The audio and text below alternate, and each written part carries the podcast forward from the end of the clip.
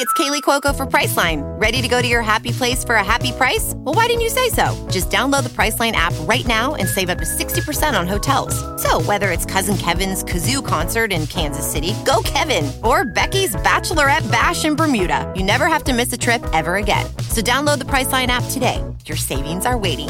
Go to your happy place for a happy price. Go to your happy price, Priceline. I've got this picture of you, Tom, sitting there staring at this sheet of list of drivers and trying to organise who's going to be in the press conference. My brain, my brain was mush, I mean, you work so hard. and I don't, I don't work hard, but my Do you brain. get any therapy or anything, you know, to help this is my it? therapy. You are my therapy. well, I tell you, what, it is hard when you're having to look at this Excel spreadsheet because the teams want to know who's in the press conference up to and including Hungary now, and I'm just staring, looking at all these lines of, of drivers' names, and actually we've got uh, Hamilton and Alonso in the press conference in um, in Monaco, which should be quite tasty. Anyway, So I suppose we ought to start the show then, Tom. You take it away. Come on. You know what to do. well, so do you. Well, we're going to have a competition, if you like, then. We'll do- see who does the best intro. Welcome to this week's episode of F1 Nation, where we think about the upcoming race, which is the Monaco Grand Prix. Right. Well, if I'm starting the show this week, I want a drum roll. Have we got a drum roll on this machine? I think we've got a drum roll. Right, here we go. Welcome, everyone, to F1 Nation with me, Tom Clarkson, and that man there, Damon Hill. I think you win. nice one.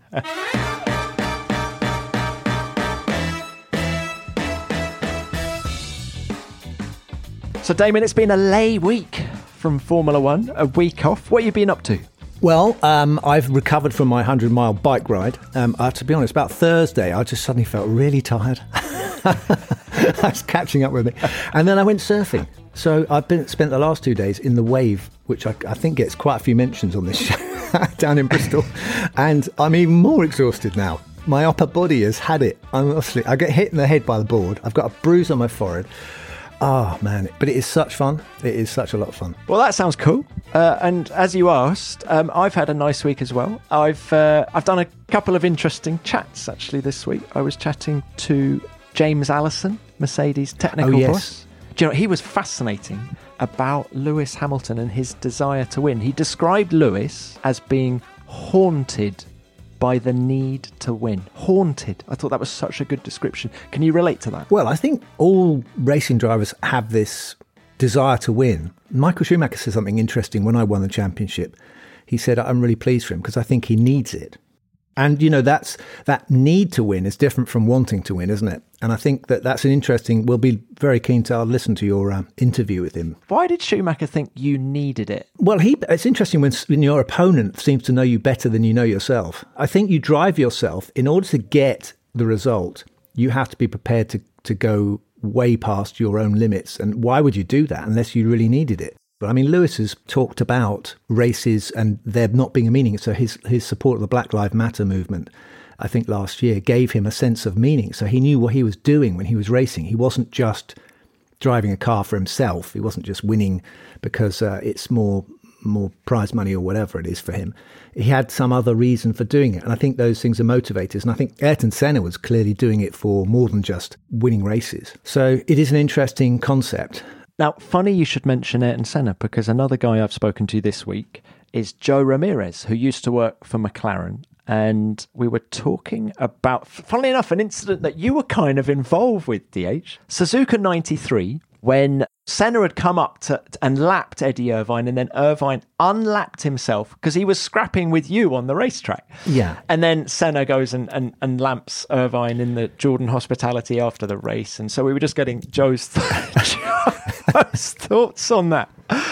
Oh, and he said Senna, Ayrton was so wound up after the race. He said, and then I think he'd been egged on by Berger as well. I think Berger had been saying, go, go and have a go at him. Oh, yeah, Irvine, it's his first race. We didn't get a chance to ask Gerhard about the truth about that, did we? But I think Gerhard was a very naughty man, and I think he definitely wound up um, Ayrton, and so Ayrton was was well charged. But when he, by the time he got down there, but it was um, Eddie kind of goaded him as well. Eddie is like that. Eddie can be quite in your face.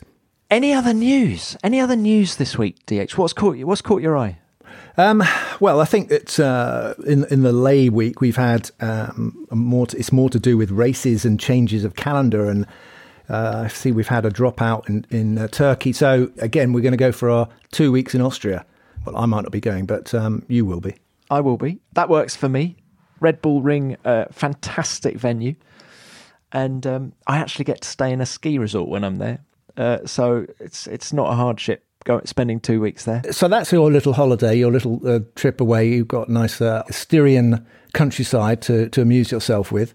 But uh, what about us us folk back here? You know, what point do you think will be at that point in the championship? Because this championship is, is now looks like Lewis is stretching his legs a little bit, isn't he? Moving away slightly. Are Red Bull screwing it up uh, with mistakes? Is Max you know, tripping over himself to win. You know, these are the questions we don't know the answers to. I think Monaco, it's not always a circuit that suits Mercedes. I'm not sure Monaco is a circuit that suits Mercedes more than the Red Bull. Actually, we've got, we've got an interview with Jackie, haven't we? So Jackie Stewart on later, and we'll ask him what he thinks about the potential result from Monaco. Uh, will Max Verstappen show a little bit more competitiveness or the Red Bull be more suited to Monaco? I think it will be. Well, it's 14 points the gap between the two of them, isn't it? And the tide does. Let's. Hey, how many sort of surfing references can we get into the whole show? Okay, the tide needs to turn. I think for Max because I think if Lewis keeps just totting up the points before he knows it, he's going to be a, a win ahead, and uh, and then that becomes. A, much more of a strategic game for Hamilton. So he needs to get back on that winning wave and start in Monaco this weekend. He's, he is actually on the crest of a wave, isn't he? Tom, have you noticed? I think he's riding along on the crest of a wave at the moment. Uh, and I mean, what he did, but see, because Max, if you go to Barcelona, Max did technically what he did there was he dropped in on Lewis's wave. Basically, wave Lewis going for the corner, and this guy just dives in there. Max, actually, that's that's a great analogy. Max has no surfing etiquette, does he? He just gets in there and barges people out the way. Yeah, he he took priority from Lewis basically on the first corner. So will we see uh, the same? You know, I think we're going to see some wipeouts. Definitely going to see some wipeouts. so I think we've run out of we've run out of surfing uh, references. Oh dear! But hey, you say that you don't think Monaco is going to be uh, a Mercedes track. Well, I always look at the final sector in Barcelona. You know that twisty chicanes. Uh, yeah. You never raced on that layout, did you? But that really no. slow and, oh. and Mercedes were blisteringly quick through sector three. So I think that bodes well for them for Monaco. They were quicker than than Red Bull through that final sector. The clumsy chicane. Yeah, I hate that. I hate that thing. But I tell you what, he did look amazing. Actually, on the exit of that chicane, Lewis in qualifying. Do you remember his quickest lap? He actually got a wheel over that sausage curb and managed to hold on to it. He didn't look like he was going to lift off, and he got a real tank slapper, and he just he still that was his fastest lap. Damon, tell us about the mentality of the drivers coming into Monaco because is it all about qualifying? Is it all about Saturday afternoon? Is that your only focus from the first lap of the weekend? Yeah, you know what the race strategy is going to be, isn't it? I mean, stay out in front and, and try not to stop. You know, that's that's it. So you have to get the car on the front row uh, at very least. Otherwise, you're going to be looking at other people's gearboxes the whole for two hours or whatever it is. So qualifying, and it's a test of drivers. This is more than anything else. It's a test of technique and being in the zone mentally, hundred percent concentration do you push as hard at Monaco as you would at somewhere like Silverstone where you've got runoff? I don't think you can. I, have I've said it's. I, I, feel like you've got a straight jacket on when you go to Monaco. You, you feel very claustrophobic, and and I see drivers sometimes. People like Rubens used to always like rub up against the Armco, and I I don't think I ever really did that. I mean, I, I never managed to sort of get over that feeling that if if I let it go too hard, I'm going to lose a wheel. But um, quite a few of them sort of bounce off the the Armco and use it as a kind of a like, you know, when you go bowling and you can get them to put the sides up. Yeah, yeah that's me. like, that is 100% me. So it stops it going in the gutter. But basically, that's the Armco. Is the Armco is there to, you can use it, but my God, you know, you've got to just brush it. You can't hit it too hard. I remember my first visit to Monaco in the mid 90s. And funnily enough, you were one of the first cars I saw on track. And I was standing at the entry to the swimming pool. And in those days, you could stand on the wall on the sort of left apex because, of course, the, the the walls were much closer then. They've been pushed back recently, but and just the fierce commitment of you guys going into that swimming pool. You, you say you say you're not kissing the walls, but that doesn't mean you're, you're not committed. It was fearsome. No, you're right. Uh, I mean, we've we've been very lucky. I mean, I've been very lucky in my youth to get the right passes at Monaco, and I've been able to walk around the outside of the track, right next to the barrier. You know, Bernie would give me a pass, and I I was actually able to walk the entire during the race. Walk right next to the side of the track, and there's a picture in one of the Autocourse annuals, just going into the tunnel of Alain Prost going around Portier, is it? And uh, in the background, there's me and my two mates walking past the the Armco on the on the seaside. But there's nothing like it. There's no where else you can get that close to cars and, and you really start to realize how powerful these things are. Even in the pit lane, I mean, you're standing in the pit lane and they go past us on a pit lane limiter of about, what was it, 50 miles an hour maximum. It's slower in Monaco, actually, but yeah. Is it slower yeah. than 50? Okay, so you you get the sense of this beast going past you. You know, you, it sucks up all the dust off the tarmac and it shoots it out so you can see all the aerodynamics working as well.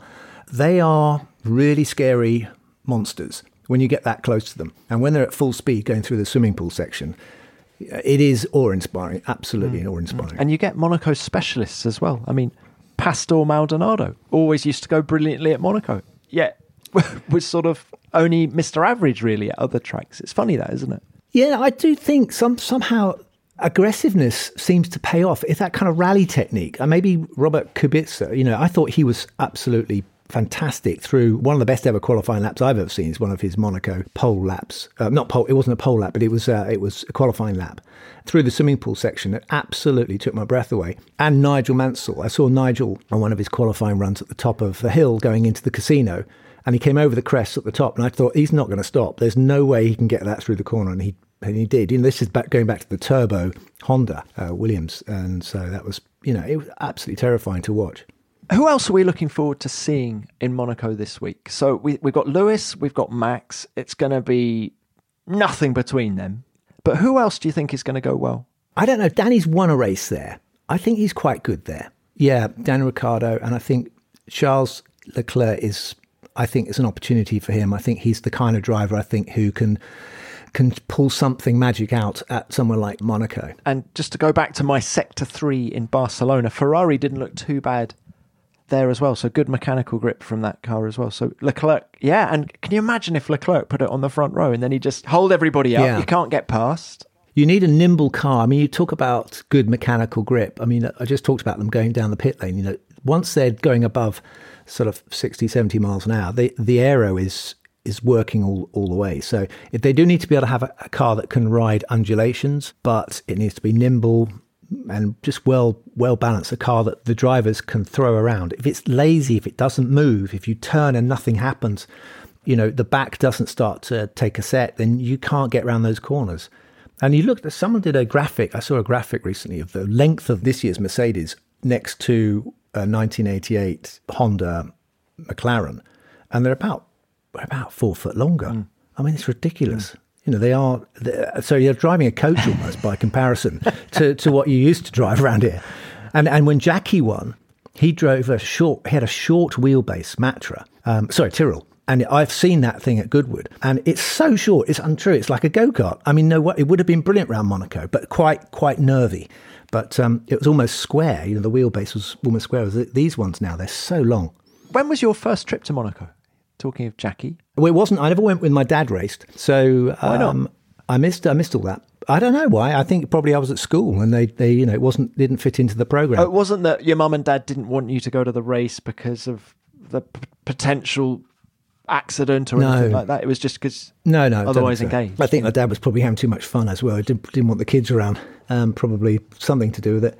Um, I wouldn't have thought it's a good place to bring your kids. It's a lot of walking and a lot of stairs, as you know, and uh, it's difficult to get around. But but it was also, as uh, I think it was at school time. So we used to go to Monza, but uh, at the end of the season, end of the summer holidays. DH, there are some great landmarks in Monaco as well, and I'm reminded of. Do you remember two or three years ago, or maybe it was longer? I can't remember. But you and I had a we had a tour of the cellar of the Hermitage Hotel, right? So the Hermitage is the hotel as you're going up the hill, isn't it? Towards Casino Square on the left. And you and I, I don't know what we were doing, probably up up to no good. But anyway, we were we ended up in the cellar, didn't we? And how, how many bottles of wine was it in that cellar? Was it four hundred thousand bottles of wine? Uh, it was a lot of it was a lot of cellar. I know that, and a lot of lot of shelves. And this guy was very proudly showing us stuff that went back to like the French Revolution. There was like bottles of wine. It was mad. I mean, no one's no one's going to open that, are they? I don't know what bats will fly out or something. and I remember you making a beeline towards. Uh, they had they have a sort of it's all done in years, isn't it? And you ran to the the 1996 section. yeah, I won. I won in the wrong year. Apparently, ninety five was a much better year for wine. Oh well, I missed that. But um, but I did. I got some. I, I did take a few pictures down there. It was uh, it was incredible seeing these really old bottles of wine. Yeah. And uh, presumably, someone goes into the hotel, uh, the Hotel de Paris, and goes, uh, "I'll have one of the, you know, Louis Latour uh, 1750s, please." Yes, that'll be 50,000 euros, sir. Yeah, no problem. Because it's Monaco. Well, hey. And actually, talking of big money, have you ever been into the casino? I, I, I did. Yeah, I've been into the casino. We we did a we did a film shoot in the casino. No, no, no, no. But no, forget No. filming. Forget filming. Have you ever been in there because you just want to have a go? I, I'm not a gambling man, uh, Tom. I doesn't. It doesn't appeal to me. I don't get it. I walk in there and I just think there's all these people looking really kind of haunted and and sort of stressed, and uh, and they're all sitting staring at a table. No, I haven't. But my dad, really curiously, before my dad even knew about motor racing, he was in the national service, and he went to Monaco on the HMS Swiftsure, and he went up to the casino and won a few bob.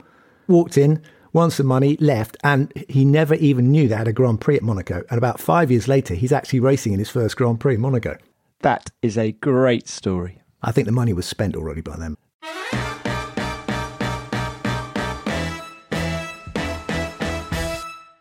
We've got more insights into Monaco, a historic race on the F1 calendar, coming up. But we just wanted to let you know that if you like incredible stories from F1 history, you'll love our new documentary podcast, F1 on the Edge. Episode 1, Monaco's Lost Diamond, is out now. Here's a little preview.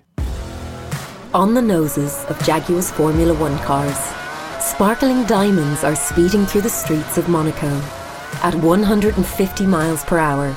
They were beautifully cut, flawless diamonds. Worth three or four hundred thousand dollars each. Suddenly, one of the diamond encrusted Jaguars is skidding out of control towards the metal barrier. The driver is unhurt. But what about the stone? Where has the diamond gone? Somebody has taken it or somebody's stolen it. Are you suggesting a team member pocketed a large diamond? Admittedly, did it cross my mind to take them off? Hundred percent. There were plenty of people who never believed it was a real diamond on the car. It's somewhere. It can't just have disappeared. Somebody knows where this is. To hear the full, incredible story of Monaco's Lost Diamond, listen to F1 on the Edge out now, exclusively on Spotify. Hang on a minute. Look who's in the waiting room. Now, that's a face that I recognise, and you have known that face for a long time. And I'm sure the listeners will recognise his voice as well. Shall we let him in? It's rude to keep him waiting, Tom.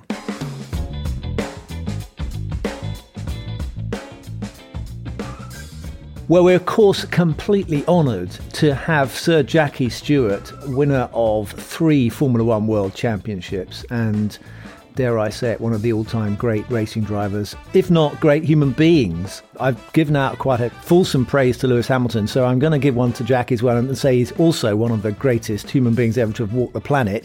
And uh, he never stops working, so we're very, very grateful to have you, Jackie, on the show. Um, and we're really keen to get your insights on the Monaco experience. And there's no one better to talk to really than yourself. Maybe maybe my dad if he'd been here because he did win it rather a lot. But we'll we'll we'll you can comment on that. He would have more tales to tell as well.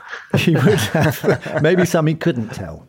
Uh, Jackie, how are you? It's lovely to see you. Well, I'm in good form, I think. I'm doing a lot of walking with my dogs and uh, getting fit. I've got a gym downstairs, so I'm probably better than I've been for quite a long time in physical terms.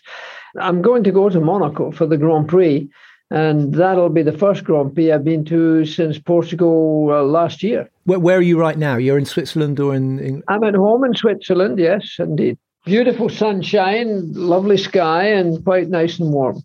famously you avoided serious injuries when you were racing. Nowadays, Jackie, the drivers are super fit. I'm sure you don't do it, but we can follow Lewis Hamilton in his bathroom with his top off on Instagram. He he likes to post pictures of himself, and he's obviously very fit. But you look back at the drivers of your era, my dad's era, and what did they do for fitness back then? Because I saw a picture of Jim Clark, and I have to say, he didn't look too buff. Keep in mind, the races were much longer in my day. The fatigue level was much higher than it is today, without doubt. Because when I see the guys getting out the cars today, they're fresh in comparison to what we were going through, and your father and Jimmy and Nigel Mansell as well, and all sorts of people right through the period, um, not just in my time, but shortly thereafter. I kept myself fit. I had a trainer. I, I always did a lot of running. I always thought I had to be fit. I mean, a, a, Grand Prix takes a long time in those days. I mean, 100 laps around Monaco, for example, is a lot more than 60 laps. And the 40 to make the 100 is when you're most tired and you're dehydrated because there's no fuel getting into your mouth, no water, no nothing that gave you more energy. So you had to be fit. And your your dad won Monaco what, five times, was it? I won four actually because I count my Formula Three as a great win. it was one of my biggest wins because that got everybody's attention. When you win the Formula Three race in Monaco, you're almost guaranteed to get a drive in Formula One the following year. But that wasn't a long race. Jackie, look, we're talking Monaco. You've had great success, as you've just said. What does it take to do well through the streets of the Principality? Not drive too quickly you can never overdrive in Monaco. It's a very uh, demanding circuit. Uh, you can't make mistakes. Your concentration must be absolutely right. You've got to have a decent starting position. It's still the crown jewels of Formula One. It's still the most glamorous, the most colourful, the most exciting. And in my day, keep in mind it was the swinging 60s and 70s. The Beatles were there, the Stones were there, Elizabeth Taylor was there, all sorts of fancy folk because of the Cannes Film Festival and the Princess Grace, bringing a lot of people to Monaco that might never have gone to a Grand Prix. You know, it was different. I think the concentration fact uh, must be about the same, but I think the fatigue much was, much higher. Um, I mean, no power steering, definitely gear shifting. You would do 28 gear shifts per lap for 100 laps. And you would be bleeding with your gloves on, and a BRM certainly. Anyway, whatever you're in, it's tough. And I think Monaco's still that way. You can't make mistakes. You can't kiss the wall. Do you think that it suits some drivers more than others? Because it's very claustrophobic. I found it, you know, it's a little bit, well, someone described it as trying to ride a, I think it was Piquet, said it's like trying to ride a bicycle in your bathroom. You know, there is the sense that you cannot get your elbows out. But some drivers seem to take to it. And some, you know, is there a kind of style of driving you think that suits Monaco? I've always felt you've got to be very smooth in Monaco. Most people try to bully a car in Monaco. That's quite the wrong thing to do. Nobody likes to be bullied, whether it's man, woman, or machine.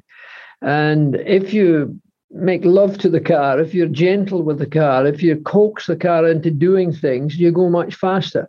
Uh, and that happens in, of course, a, a high speed racetrack also. It was much more evident because you're so close to everything. There's got no runoff space at all. There's nowhere where there's runoff space. And in those days, there was little or no light in the tunnel. Now it's, it's beautiful. I mean, there's like daylight in the tunnel now. So there's a lot of things in Monaco that are different than any other racetrack, even though there's other road courses everywhere and from time to time, but nothing as tight as Monaco. And what about Graham Hill, Jackie? I mean, Mr. Monaco, five wins. You got three in Formula One. Talking about drivers suiting the track, what was it about Graham?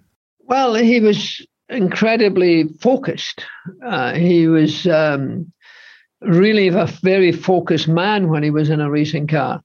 There are some people who, who are more relaxed. Jimmy was more relaxed, but Graham was always right in everything he did with regards to the preparation. His preparation was much more focused, I think, than any other racing driver that I know.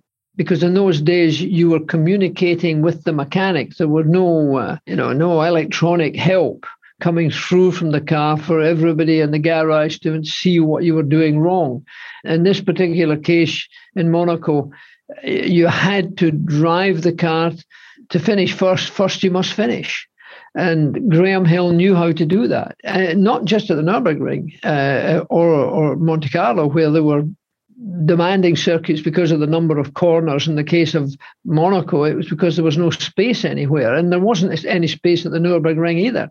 So both of those racetracks, you could not make an error on. Graham was an incredibly focused man, and he was a serious man. He was a very serious man. He was a great raconteur as well. But when he was driving a racing car, a race weekend, Graham was a pretty focused guy. You didn't get much out of him. You you said actually, Jackie, in the introduction to I think one of his books, you said that he had a frightening intensity. You know, sometimes frightening his intensity, and I think I can understand a little bit what you're saying, having been his son.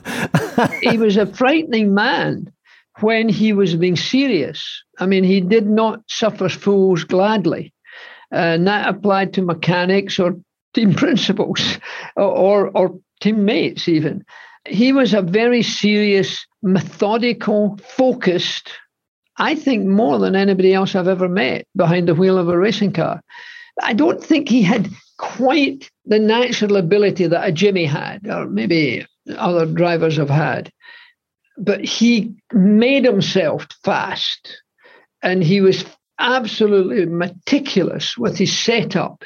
He had the wee black book with everything on it, every adjustment that was made. I, I think you, you're absolutely right. I would totally agree with that. And I would put forward once an idea that my dad had what he had perhaps in abundance was a power of concentration. And that also has uh, an effect with, you know, that's affected by your fitness. And I wondered whether him having rode when he was younger, I think maybe he had the ability to stay focused throughout a Grand Prix, a long Grand Prix like Monaco, maybe a little bit better than the others. Well, I think you've brought up the right subject because if you're a rower, you're on the limit for a very long time with muscular pain as a rower, I'm sure. I'm not one, but I watch them and I think to myself, wow, that's painful from about the first five seconds or 10 seconds out.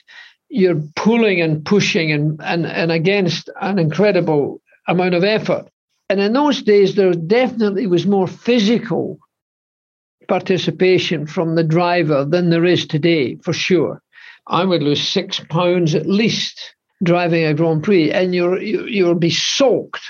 So your father was a very fit man. It was a hidden asset of his, his determination and the physical condition that he found himself in.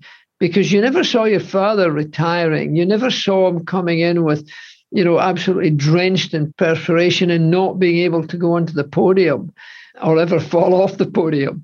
And you saw lots of drivers doing that in later years, you know, whether it was Piquet or whether it was Mansell or whether it was uh, quite a few drivers had problems, you know, keeping up with it after the race was finished. So your father was a tough, tough guy physically. He may not have been winning Mr. World, but I don't know. I, I fortunately I didn't see him naked very often. but I mean, it, you mentioned the podium. I mean, you know, in some ways, this is a very kind of gallant sport, isn't it? Because it showed you that all that pain and suffering, but at the end of it, you get the chance to go up and, and kiss uh, uh, Grace Kelly or maybe shake hands. I've got a whole bunch of pictures up here on the wall. The number of me winning Grand Prix in Helen being by my side and being kissed while I'm holding the trophy all of that went on. It was more colourful, it was more glamorous, it was more exciting. The monarch of the day would be there in most of the Grand Prix circuits. And there was a, a much more physical presence in the podium than there is today. And it was more glamorous in that respect. And again, I go back to say the swinging 60s and all of that. Uh, I say, you know, motor racing was dangerous and sex was safe in the swinging 60s. Jackie, in the swinging 60s, How hard was it not to get distracted at Monaco? I think, again, it's part of the animal, part of the driver being able to switch off. I mean, I can remember lots of times when very fancy folk would be coming up to want to talk to you as a Grand Prix driver, whether it was, uh, you know, a famous movie star or whether it was a, a terrifically good looking girl or whether it was uh, one of the Greek, you know, Onassis or Niarchos coming up. I remember he came up to me and said, Oh, I want to sit in your car, Jackie. And he sat in the car and, and then he said, I want to hear it while I'm in the cockpit. And Ken Tyrrell allowed him to do well, it. Was that just before the start? yeah, th- this was not before the start of the race, but before the start of practice and qualifying. Uh, you know, maybe 15 minutes before the start. And that sort of thing. But then the light goes out. And in Monaco, you've got to be clean and you've got to not hit any curbs and you've got to, you know, lots of people are late, late breakers. You had to brake fairly late, but don't brake too late in Monte Carlo. And by the way, if you go in too fast, you come out too slow.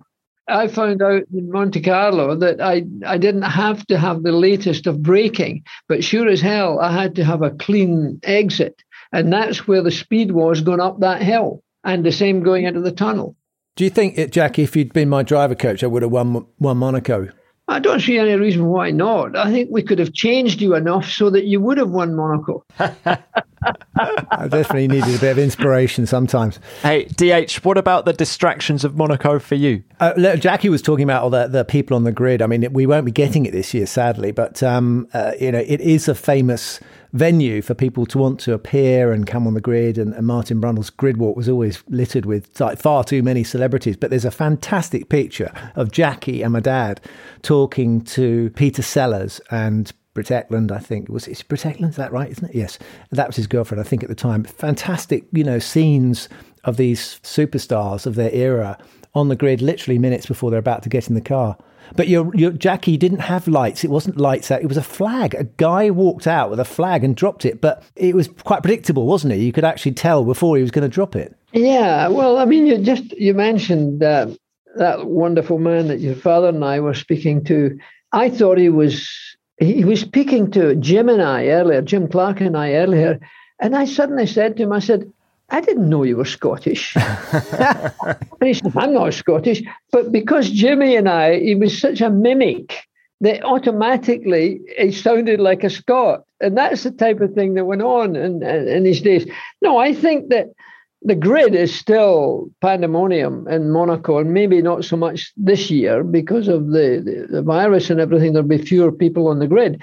But that was part and parcel of Monte Carlo. That's what it made it what it was. All the drivers, we went to the palace on Saturday night, black tie dinner for maybe only 40, 45 people. And they were very well chosen people. The, the David Niven would be there, and other stars that came in from the film festival. The Princess Grace, of course, was the magnet. These were, t- and that was the night before the race, the Saturday night. And nobody thought that was wrong. I mean, it was perfect, and all the best drivers went. And you talk about the um, the start with the flag.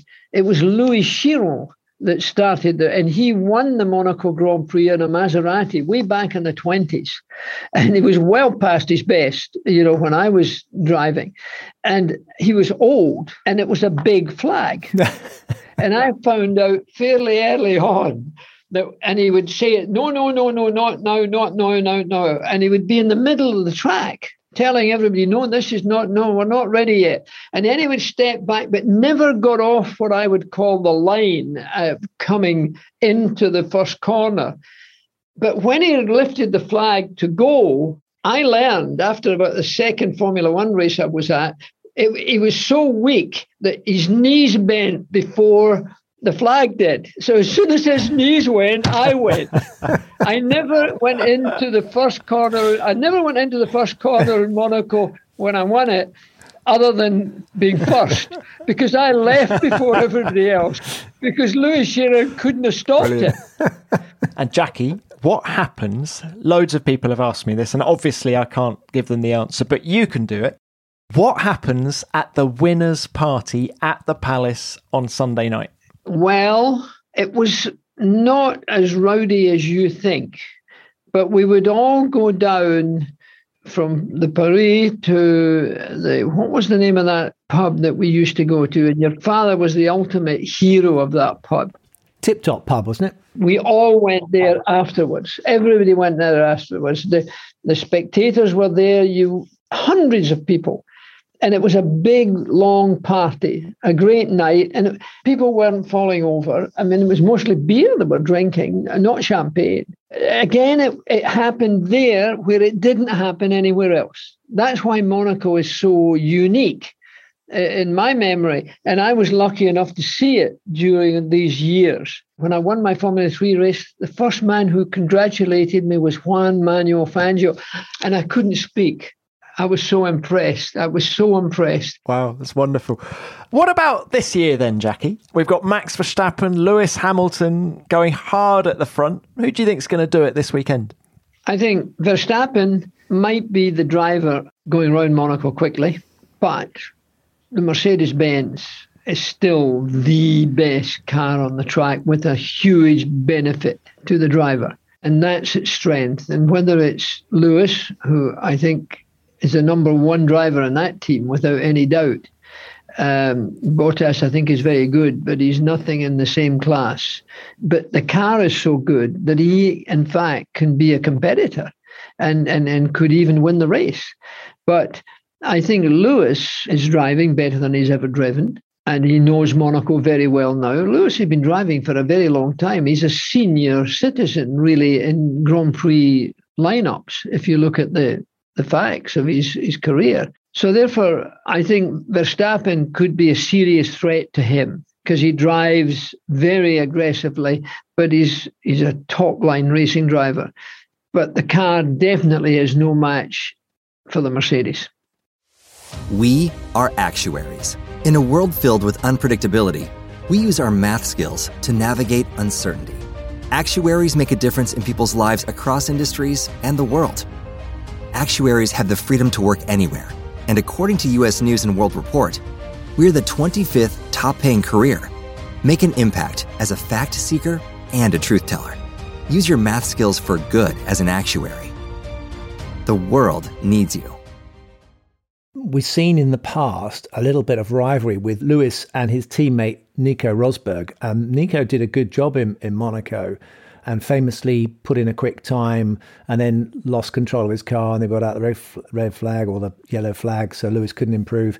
And then he actually won that race. And we're not seeing the same competitiveness with uh, Valtteri and friction if you like that there was with with Rosberg and Lewis. As teammates go do you think it was it something that you experienced ever in your career where you had a teammate who was let's say out to get you you know to destabilize you well, I had Graham Hill.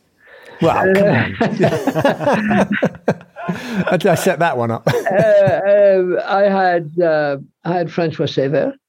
The others were not as good as both of them, and and I learned a lot from your dad. I learned a huge amount from your father. For two years, I was his number two driver, and then I learned a lot from Jim Clark. Now, Jim Clark never won the Monaco Grand Prix.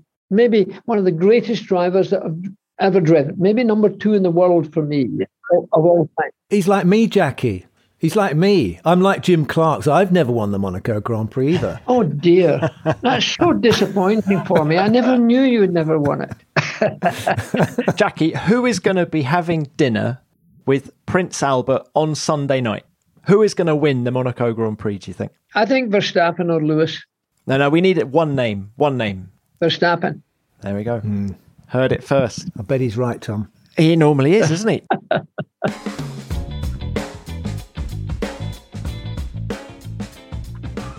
All right, Damon, are you ready? Your favourite part of the show? I'm a bit nervous with Sir Jackie uh, sitting in on this one because I feel like I've got the headmaster here.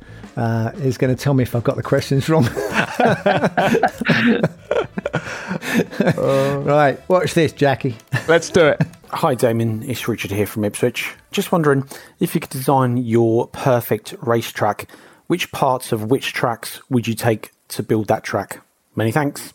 Richard, that's a really good question. I think that uh, racetrack design uh, is, it, is thankfully it's quite varied, but there are some some places that got corners that are a little bit too samey. So um, I don't think there's any doubt that there are corners that we all uh, have in our back of our mind as being the big challenging corners. You know, it used to be someone like Eau Rouge, but Eau Rouge is pretty flat now in Formula One, but it's still very exciting. So you definitely have Eau Rouge in there. You probably have 130R at Suzuka as well. Um, and I'd chuck in some chicanes. I would say maybe a couple of the Monza chicanes or the Hockenheim chicanes I used to love. And what else? The first and second Lesmo was, I used to love those corners and they got rid of them. Parabolica. And you'd have to have a long, long straight so we can all get a good toe and then a big stop at the end of it. So that's a bit of a mix up of circuits. It's going to be a long old lap as well, isn't it, Damon? If you by the Yeah, time it's you gonna- it's going to take all year to get around there. Jackie, what are your thoughts? The perfect racetrack.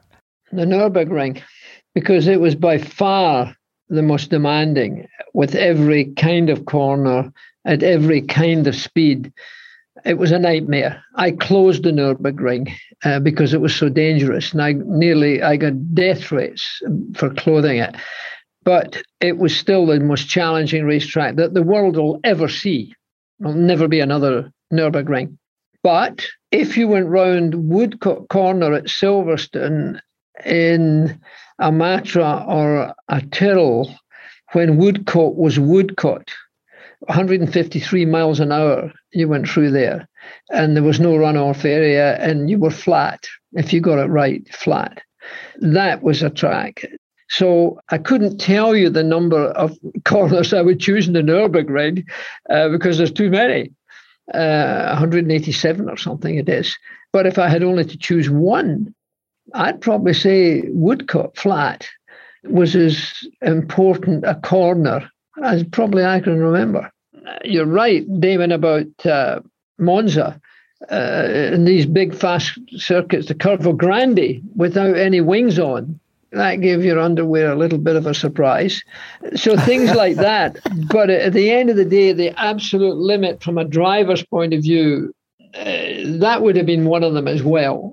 Guys, because it's the Monaco Grand Prix week, I think we should doff our caps to Monaco. So from each of you, let's have the best corner at Monaco as well. When we say the best, I would say you're talking about the difficultiness because it's it's tricky. The entry to the swimming pool to back are really tricky, but as a kind of iconic thing, coming up the hill and then going into the casino and and there's Massenet, is it? That's the one. That's the one that you don't want to get that wrong. Jackie? The most demanding for me was the swimming pool in the 003, short wheelbase, very tricky, very nervous. To do that quickly was a big success. I've got a great photograph that I have of two guys on the wall looking at me going round right on the limit. And one of them's a poser and he's there to be seen. And the other one's saying, oh shit, uh, because I'm right over the top with it. Whereas the corner that Damon mentioned at the top of the hill before going into the casino square, I learned how to do that. And if you do that properly, you go into the corner early and drive round it. You don't go outside and go inside to the apex. There is no apex, it's a big long corner. And to do that well, it, it's not really troublesome. You did that, didn't you, Damon? Now you tell me.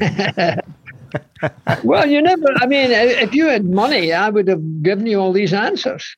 That's it. I'm tight. I'm tighter than you, Jackie. I'm not. Well, look, we've got one more, Jackie. Let's do our second question for Damon. This one from Mark Hatton. Hi, Damon. If you could undo one of your mechanical failures that happened over your career, which one would it be? What a great question, Mark. I was waiting for someone. That is the perfect question for this one coming up to the Monaco Grand Prix. It would be the mechanical failure that put me out of um, winning a Monaco Grand Prix in 1996. I was leading the race comfortably, and I'm afraid a plug came out of the sump or something in the engine, and uh, the engine seized in the tunnel. That was the end of that. Jackie?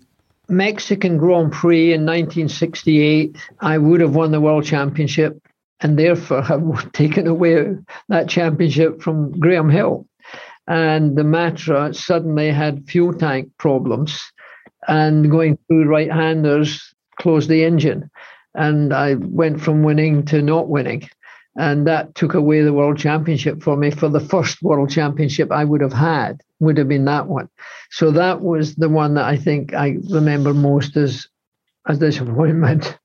That was that was very generous of you, Jackie. And uh, on behalf of the Hill family, I'd just like to say thank you for that mechanical failure. Good, because your father always said you were an extravagant boy, and and, and I'm glad I helped that issue. You know, you're helping a great deal. Yeah. in the best way. Jackie, how how old was Damon when you first met him? Well, I, I think he might have been seven or eight. Uh, he behaved like he was two but but but uh, he was. I used to go down and stay at Mill Hill because I would go down from Scotland when I was with BRM for the first year, as Graham was the number one and I was the number two driver.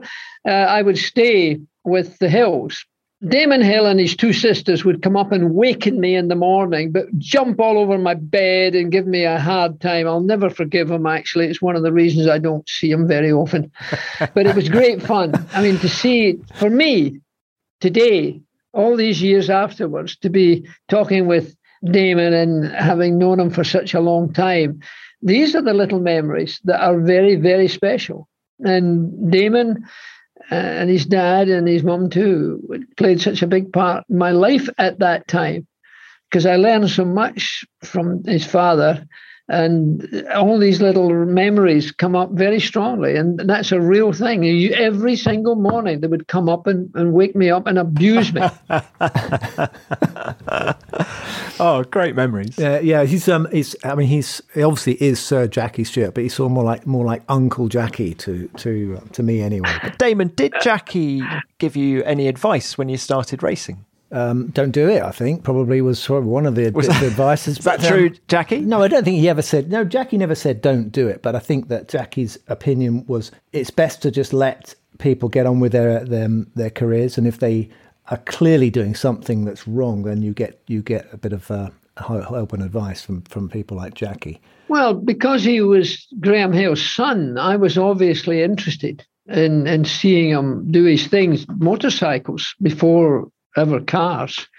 And in fact, I told him not too long ago, and he, he wasn't aware of it. But I once I got a call from John Coombs, who was one of the great men of British motorsport at that time, and who his father drove for John Coombs in the lightweight E type and Ferraris and all sorts of things. And um, he phoned me up one day that Damon needed a new gearbox. Is there any way you could help Jackie? So I bought the new gearbox for him, and he has no idea about that. I mean, uh, we talked about it the other day, and he had no recall of it at all. So I I've called followed his career because Paul, my son, started racing, and Graham was you know no longer there, but Damon was starting his rise at that time. So I saw a lot of you know was going on at that time. So, um, so how much was this gearbox, Jackie? I've got my checkbook out. Look, I've got my. I can pay you back now. Gearboxes were very expensive in these days. no, but it was my it was my pleasure. I can assure you. Thank you, thank you, Uncle Jackie. so, hey, Damon, Damon, Damon. So, when Jackie had his own Formula One team, Stewart Grand Prix, which you started in 1997, didn't you, Jackie? Did you ever think about asking Jackie for a drive? Because you were leaving Williams at the time, end of 96. Was it on the cards? Quite the reverse. I was trying to get him to drive. Paul and I went all the way over to Ireland all the way to Ireland. All the way to Ireland. There's a great story here, Jackie. Talk us through it. So, is this what mid '96? You're trying to get Damon for your new team. Is that what happened? Well, we thought Graham with Hill was a big man, and we thought that his his son was doing okay, and we thought it'd be great to have him in Stewart Grand Prix. And we were over there, and he was very nice and very hospitable in Ireland, and a lovely house. And he said, Well, let me think about it. And then he said, No. We were incredibly disappointed. But he did the right thing. He, he drove for Jordan and he, he won a Grand Prix and we were a brand new team. But had he been there, he would have stayed at Stewart and he would have won like like Johnny Herbert did win. And we might have even won more races, I don't know. But it was a loss for us, I can assure you. It was a big disappointment because we thought he was going to say yes. and I, st- I still claim to be one of the, uh, possibly only the only person on this planet that has ever said no to Jackie Stewart about anything. So, uh, you know, I, I, I, honestly, it was a difficult decision, and I was very, actually, genuinely upset that I had to say no. But I kind of, I, it was too much of a unknown because they they'd not actually raced at all. So, um, lovely as it might have seemed, uh, and I would love to have driven for for Jackie and Paul, but um, uh, you know, I, I went, I, I, I, came down the side of the Irish. God, guys, though, two great racing dynasties. Can you imagine the Hills and the Stewarts racing together? That would have been something else, wouldn't yeah. it? Yeah, it would have been good. It would have been good, but we'll never know now. So that's it. We'll have to live without that. I'm sorry, Jackie. I've said sorry before. I'll say it again publicly. I am sorry. Well, I'm still disappointed. yeah, you know, generally it would have been. You did very well. I mean, you came in. Uh, did you in your first season get a podium at Monaco? Was it? Uh, yeah, was we did. Later? The first yeah. season yeah. we finished second to to Schumacher in the rain with Rubens Barrichello driving. Um, a great race he drove. And to win your first Grand Prix in your first season was a big deal. We finished, I think, fifth in the World Championship in our first year because we had a few uh, podiums uh, and a few good, you know, point finishing. Went back to sixth position in those days. So, and it only lasted three years. And then Ford Motor Company wanted to buy it back. Jackie, what was harder work, being a racing driver or a team boss? Without any any thought, immediately being a team boss.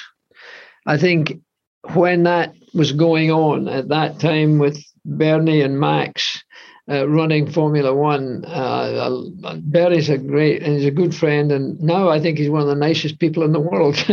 but then, as a team owner, a young team owner, uh, it was a nightmare. Um, you know, having been into the sport as deeply as I was uh, as a driver for as many years as I, you know, was driving, and then to become an owner of a Formula One team with Paul uh, was a huge undertaking. One of the biggest things that I've ever had to do in my life, I think. But it was a nightmare. Uh, we didn't want to sell it in the end, but Ford wanted to buy it, and there's nothing that a Scotsman would like other than what happened in that respect, uh, because we did sell it eventually, but um, fortunately reasonably well. But it was a it was a big big challenge. It was hard work, much more hard work than driving, I can tell you. Damon, did have you ever thought about uh, Hill Grand Prix? take two? Um, well, I, I, think I got a bit of an insight, you know, with my dad tried to start a team as well, um, and that took up a lot of time. And my mum being a bit sort of you know, a bit upset about him going back into things, and it took up every split second he had, as Jackie's just told you. And I can remember we were on holiday, and Alain Prost had come to see me because he wanted me to drive for his team. Oh God, did you turn him down as well? Well. so I'm I'm literally lounging by the pool with my family uh, and in the south of France, and Alain Prost turns up and he goes he goes ah I'd forgotten how wonderful it is to be a driver. and so he just basically, uh, he was working his nuts off, poor thing, and, and he wanted me to drive for him. And I very stupidly uh, said something which I now regret, which was I, I didn't want to drive for them because they were too French, meaning that I would be the only English person in the team. But it sort of came out as a bit insulting to all the to the French. So apologies. Uh, pardonnez-moi, uh, Alain, and uh, tout, le, tout le monde français. But um, I, I could have done with a bit of coaching from Jackie on everything, really. That's what that would have helped my career. Well, I think it's time to say thank you very much to Sir Jackie Stewart. Jackie, thank you very much for chatting to us today. It's been great. Well, I've enjoyed it. Good company to be chatting with. I'm glad you enjoyed it because it's been great talking to you. And Tom and I are very, very delighted you've come on the F1 Nation podcast. No, no, my pleasure. I'll unplug.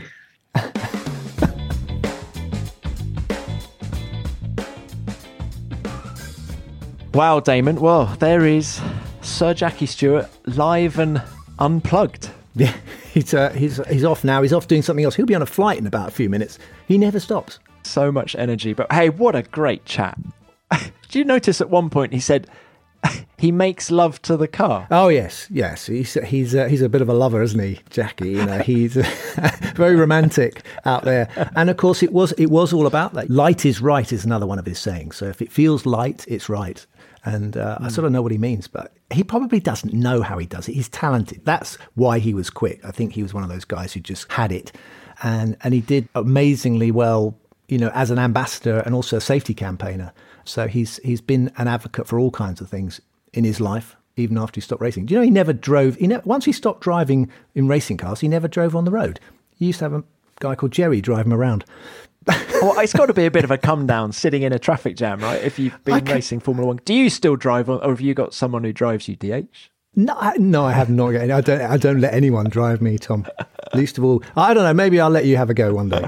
But they were good questions, weren't they? Too. So. Uh, oh, great questions! It's great to get these these questions coming in and firing and getting some answers also from Jackie. So we should maybe call it Ask Jackie. But anyway, it's still called Ask Damon Hill at gmail.com and it's an audio message. So if you get more questions and things that occur to you, then just record your message and uh, we'll answer them best we can. I owe my love of porridge to Jackie Stewart. Did you know that? No, I didn't. There's so much I don't know about you, Tom. uh, that's possibly one of the things I didn't want to know about you. I went, porridge. You know what? Scott's porridge oats. Yeah. Or the other oats are available. I have porridge every day because Jackie right. has porridge every day. And I, I learnt this when I went to the 99 Nürburgring Grand Prix with him. It was an amazing thing. Myself and brilliant photographer called Darren Heath. We tracked Jackie for the whole weekend. We flew out from Luton on his plane to the race. We ate dinner with them. I sat next to Phil Collins at dinner. Did he have porridge? No, but Phil didn't. Mr. Collins didn't, but Mr. Stewart did. And what at dinner? Not at dinner. Oh no, sorry, not supper. No. no, not at. Well, not a porridge. Yeah, gruel. Breakfast, lunch, and dinner. Anyway, so but Jackie said he sat there having his porridge, and I thought, oh, I don't really know about porridge, and um, I started then and I'm still going. The love of porridge, love it. Yeah. We normally have a section called Any Other Business, don't we, at this point in the show? Any Other Business. So, what's occurred to you, Tom? We've been watching, of course, like Hawks, uh, the, the Evolution. We've got a qualifying on Friday night at Silverstone because they're going to have their support race. Yeah, we have, a, yeah. That's that's that's new this week, isn't it? What time are they going to do qualifying on Friday? 6 p.m. But of course, we, we have light long into the evening, so it won't be a light problem, I don't think. The only thing is, I'm thinking, so the idea, I suppose, is that people can finish work and leg it up to Silverstone and watch qualifying or get home from work and watch qualifying. I've, I've, I've thought for a while that they're going to try. I, I, always think the next thing to happen is a midweek race. You know how all the Champions yeah. League football, Tuesday night, well, let's why not have a Grand Prix on a Tuesday night? Maybe in Austria they could they could have the race on the Wednesday. Why not? And they and then get home earlier. or just do it straight back to back. Basically, they have a two race, have a race on a Sunday and a race on a Monday. Actually, why don't they do that? Why don't they move it forward a bit so that the race qualifying takes place on Thursday or something, and then they can have a race on Saturday and a race on Sunday. They bang, you got two Grand Prix in one weekend. And once you've done all the practice for the first one, you don't need practice for the second race, do you? No, we don't want we don't want practice. Yeah. The more they practice, the more they work out what to do, and the less mistakes they make, and less interesting it is. You know, so just we, bounce from one race to the next. Race, I like this. Race, race yeah. on Sunday, another race on Monday. So we, we should organise F1. We should do it. Actually, I think you could make me FIA president. oh, DH, great stuff. Well, I'm off to Monaco in about three hours, actually. So I better start getting organised for that. That's um, early, isn't it? Well, it all happens a day early, doesn't it? Oh, yes, it does. Of course, Thursday, yeah. Yeah. And I can't wait to see the McLarens in their gorgeous Gulf colour scheme one of the most iconic liveries at one of the most iconic racetracks. Well, have a lovely time. What can I say? I'm sorry you're South not going to be France, there. Portugal. Yeah, I, I will. I will going to brave it out back here, and we'll be watching on telly. And if I manage to get into the cellar of the Hermitage again, I'll send you a picture. Do that. Yeah, have a nice. But have a bottle on me. Go on, but not an expensive one, right? From the, the cl- bottom of the list. Okay, of, uh, that will still be expensive. You know that. If you're probably about three thousand pounds. Yeah. Well, it's been great to chat, and it's yeah. probably time to end the show. Okay, we've got to go sometime. Shall we do it then? Well, thank you very much for listening to this edition of F1 Nation. what have I got to say? On uh, F1 Nation is produced by F1 in association with Audioboom. See you next week. With LinkedIn Jobs, we tap into a network of more than a billion professionals to help you find quality professionals quickly and easily for any role you need. Marketing wizards? Found them. Software engineers? Found. That project manager I could never seem to hire? And found. LinkedIn Jobs quickly matches your roles with candidates with the right skills and experience. In fact, 86% of small businesses get a qualified candidate within 24 hours. Post your first job for free and get started at linkedin.com slash spoken. That's linkedin.com slash spoken. Terms and conditions apply.